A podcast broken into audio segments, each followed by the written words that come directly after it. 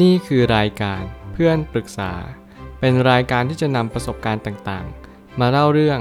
ร้อยเรียงเรื่องราว ให้เกิดประโยชน์แก่ผู้ฟังครับ สวัสดีครับผมแอดมินเพจเพื่อนปรึกษาครับ วันนี้ผมอยากจะมาชวนคุยเรื่อง หนังสือ Millionaire Success Habit The Gateway to Wealth and Prosperity ของ Dean Graziosi เมื่อหนังสือการเงินของความสำเร็จได้เข้ามาย่างกลายชีวิตเราหลาย ๆ คน แล้วาหนังสือของการเงินนี้ มีส่วนสำคัญอย่างยิ่งต่อการดำรงชีวิตของมนุษย์ทุกคน และการที่เราจะมีชีวิตที่ดีมากขึ้นนั้น หลายคนก็เลยเอาไปผูกติดกับคำว่า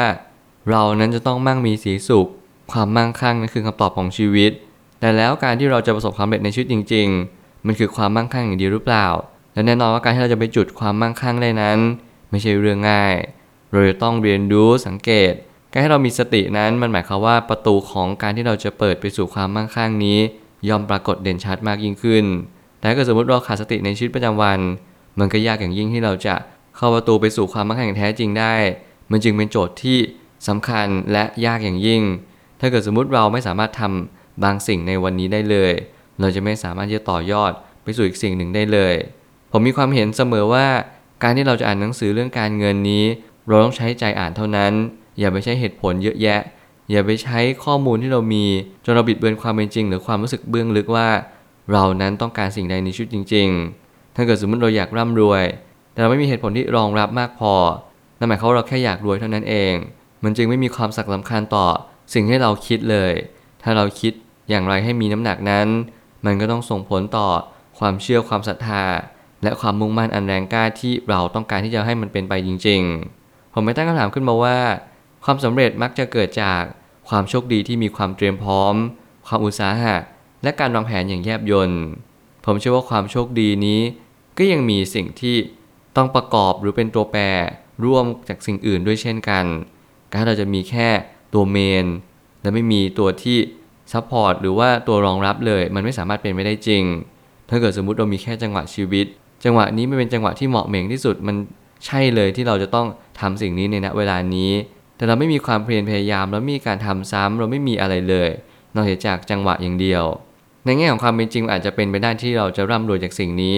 แต่เราจะไม่สามารถจะประคับประคองความร่ำรวยนี้ไว้ได้เลย ความมั่งคั่งเป็นเรื่องปัจเจกบุคคล เราไม่สามารถที่จะไปแย่งชิง หรือว่าไปขโมยสิ่งใดได้เลย จากสิ่งที่เราไม่เคยที่จะสร้างมันขึ้นมาเอง มีผู้คนมากมายที่หลายครั้งหลายคราวเนี่ยเขาพยายามจะเชื่อว่าการขโมยนั้นเกิดขึ้นได้จริง เขาขโมยคนคนนี้เขาก็ได้มีชีวิตที่เสพสุขสำราญในสิ่งที่เขาต้องการและอยากที่จะเป็นไป แน่นอนว่าการเงินนั้นดึงดูดคนที่มีความคิดที่อย่างเทรนตรง มีความคิดว่าฉันจะต้องหาความรู้ทางการเงินก่อน ฉันจึงจะสามารถขวายคว้าหาเงินทองนี้ได้ และแน่นอนความมั่งคั่งก็จะปรากฏเด่นชัดมากยิ่งขึ้น ก็เพียงเพราะว่าเราเรียนรู้จากความจริงมากขึ้นว่า ความจริงนี้มันสะท้อนถึงเหตุและผล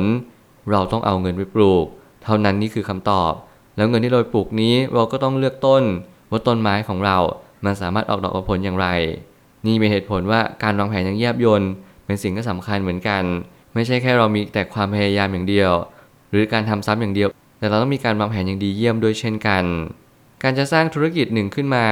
เราแค่เรียนรู้ว่าเราจะทำมันอย่างไร ให้สร้างคุณค่าให้กับลูกค้าของเรา โฟกัสเป็นสิ่งสำคัญ เมื่อความมั่งคั่งนี้ ส่วนใหญ่แล้วจะเกิดในกลุ่มเล็กๆ ของกลุ่มคนกลุ่มหนึ่ง อย่างเช่น การให้เราจะเป็นผู้ประกอบการที่ดี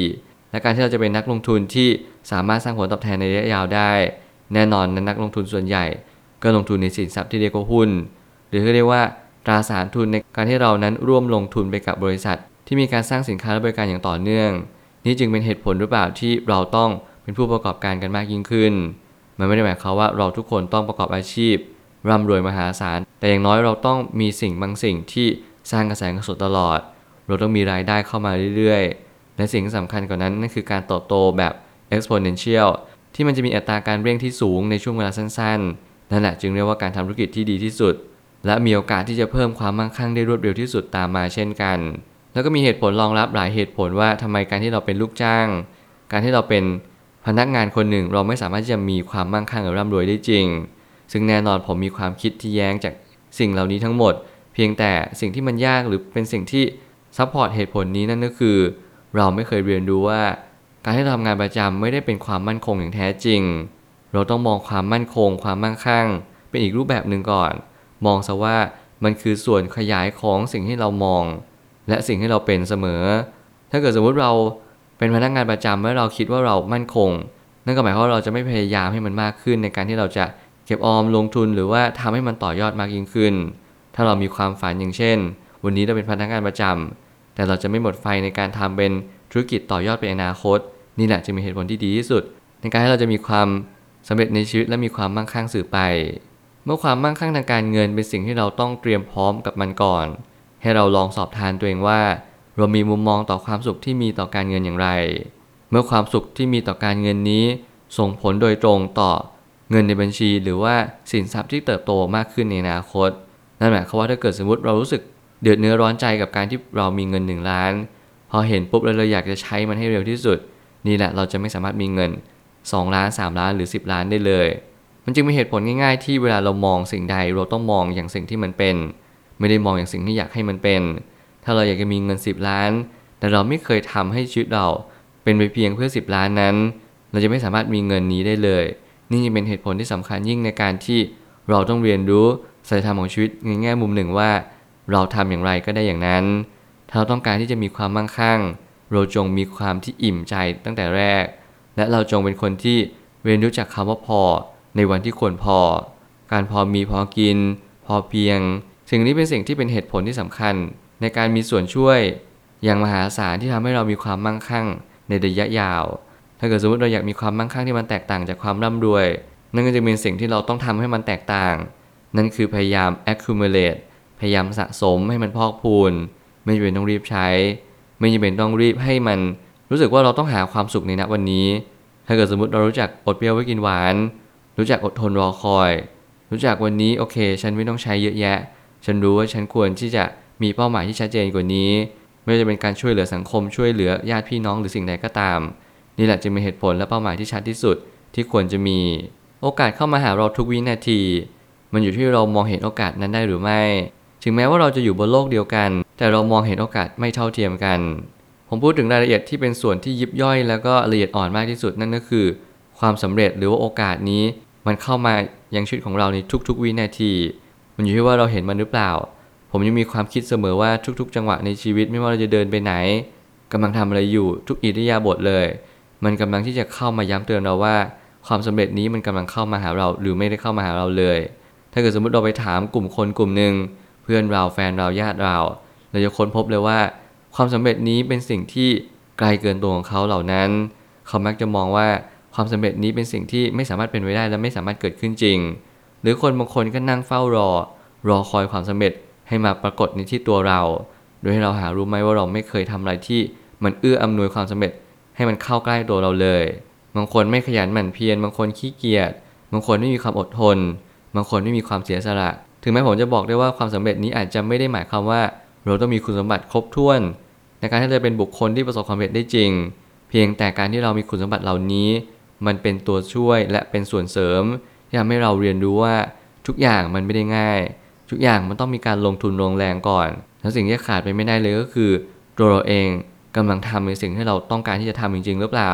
หรือเรากำลังทำตามใจตัวเราเองทำตามนิสัยหรือว่า พื้นเพเดิมที่เราสั่งสมมา สิ่งเหล่านี้มันไม่ช่วยให้เราประสบความสำเร็จได้จริง เพราะเราไม่สามารถที่จะทำตามอารมณ์ได้ตลอดเวลา แต่ต้องทำตามแบบแผน และทำตามสิ่งที่ตั้งใจไว้นี่แหละคือคำตอบที่ดีที่สุด สุดท้ายนี้ทั้งนี้ คนที่ร่ำรวยทุกคนประหยัดอดออม ที่สำคัญมีสติในการใช้ชีวิตอย่างยิ่ง การขาดสตินำมาซึ่งหายนะ ซึ่งไม่อาจประเมินค่าได้เลย ถ้าเราอยากจะประเมินค่าหายนะในการที่เราขาดสติ ผมอยากให้เรามองเป็นเหมือนกับ นิวเคลียร์ลูกหนึ่งที่ไม่สามารถประเมินค่าได้เลยว่า มันมีมวลเท่าไหร่ และมันอยู่ตรงไหนของโลกใบนี้ ผมเชื่อว่าถ้าเกิดสมมติเราขาดสติในจังหวะที่มันควรที่จะไม่ขาดเลย นั่นแหละจะเป็นหายนะที่เกิดขึ้นได้มากและมหาศาลอย่างยิ่งกลับกันถ้าเกิดสมมติเราขาดสติในช่วงเวลาที่ไม่มีอะไรที่มันมีผลกระทบตามมาอย่างมากก็ไม่เป็นไร ก็ถือซะว่ามันเป็นการขาดสติที่ไม่ส่งผลกระทบร้ายแรง แต่อย่างน้อยที่สุดการใช้ชีวิตประจำวัน ควรจะฝึกสติในชีวิตประจำวันเช็คเช่นเดียวกัน ที่ผมเน้นย้ำว่าทุกคนที่ร่ำรวยประหยัดอดออมนั้น มันเหมือนกับประมาณว่าเราต้องเรียนรู้ที่จะเก็บเอาไว้บ้าง การเก็บนี้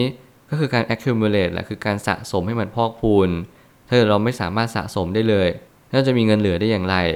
ผมเชื่อว่าความร่ำรวยกับความมั่งคั่งนั้นแตกต่างกันอย่างสิ้นเชิง และมันจะเป็นส่วนต่อขยายของอิสรภาพทางการเงิน ถ้าเกิดสมมติเราไม่มีความร่ำรวยเงินทอง เราก็จะไม่มีความมั่งคั่งในชีวิต พอเราไม่มีความมั่งคั่งในชีวิต เราก็จะขาดอิสรภาพทางการเงินอย่างแท้จริง นี่แหละจึงเป็นเหตุผลที่สำคัญ ในการที่ผมเห็นผู้คนมากมายกำลัง ตามหาเงินทอง ตามหาความสุข แต่เขากลับไม่เคยพบเจอสิ่งเหล่านั้นเลย เพราะเขาไม่เคยรู้จักคุณค่าของเงิน และไม่เคยรู้จักความหมายของชีวิตของเขาเอง เมื่อเรารู้เป้าหมายชีวิต คุณค่าของเงินทอง และความหมายที่เราดำรงอยู่ในณวันนี้ เราจะเข้าใจทั้งหมดทั้งมวลว่า เงินเป็นส่วนหนึ่งของชีวิตเท่านั้น ไม่ใช่ทุกอย่าง แต่ทุกอย่างของชีวิตนั้นขึ้นอยู่กับเป้าหมายและความหมายของชีวิตแต่ถ้าเราไม่มีมันก็ไม่เป็นไร แต่อย่างน้อยที่สุดขอให้เราอย่าขาดสติ เพราะหายนะจะเกิดขึ้นอย่างมากมายเลย สิ่งที่เราเรียนรู้ในวันนี้ คือเราต้องเรียนรู้ว่าถ้าเราต้องการสิ่งนี้เราต้องทำสิ่งใด อย่าเป็นคนที่เพิกเฉย ดูแคลน หรือว่าดูถูกโชคชะตา แถมยังมาด้อยค่าตัวเองอีกว่าเราไม่สามารถทำได้ ทุกคนมีมือมีเท้าเหมือนกัน ทุกคนมีสมองมีสองตา หนึ่งปากหนึ่งจมูกที่คล้ายคลึงกัน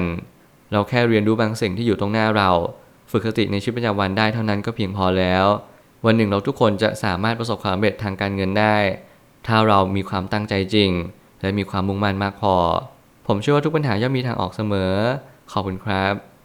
รวมถึงคุณสามารถแชร์ประสบการณ์ ผ่านทาง Facebook Twitter และ YouTube และอย่าลืมติด Hashtag เพื่อนปรึกษา หรือ f r ร e n d t a l k ด้วยนะครับ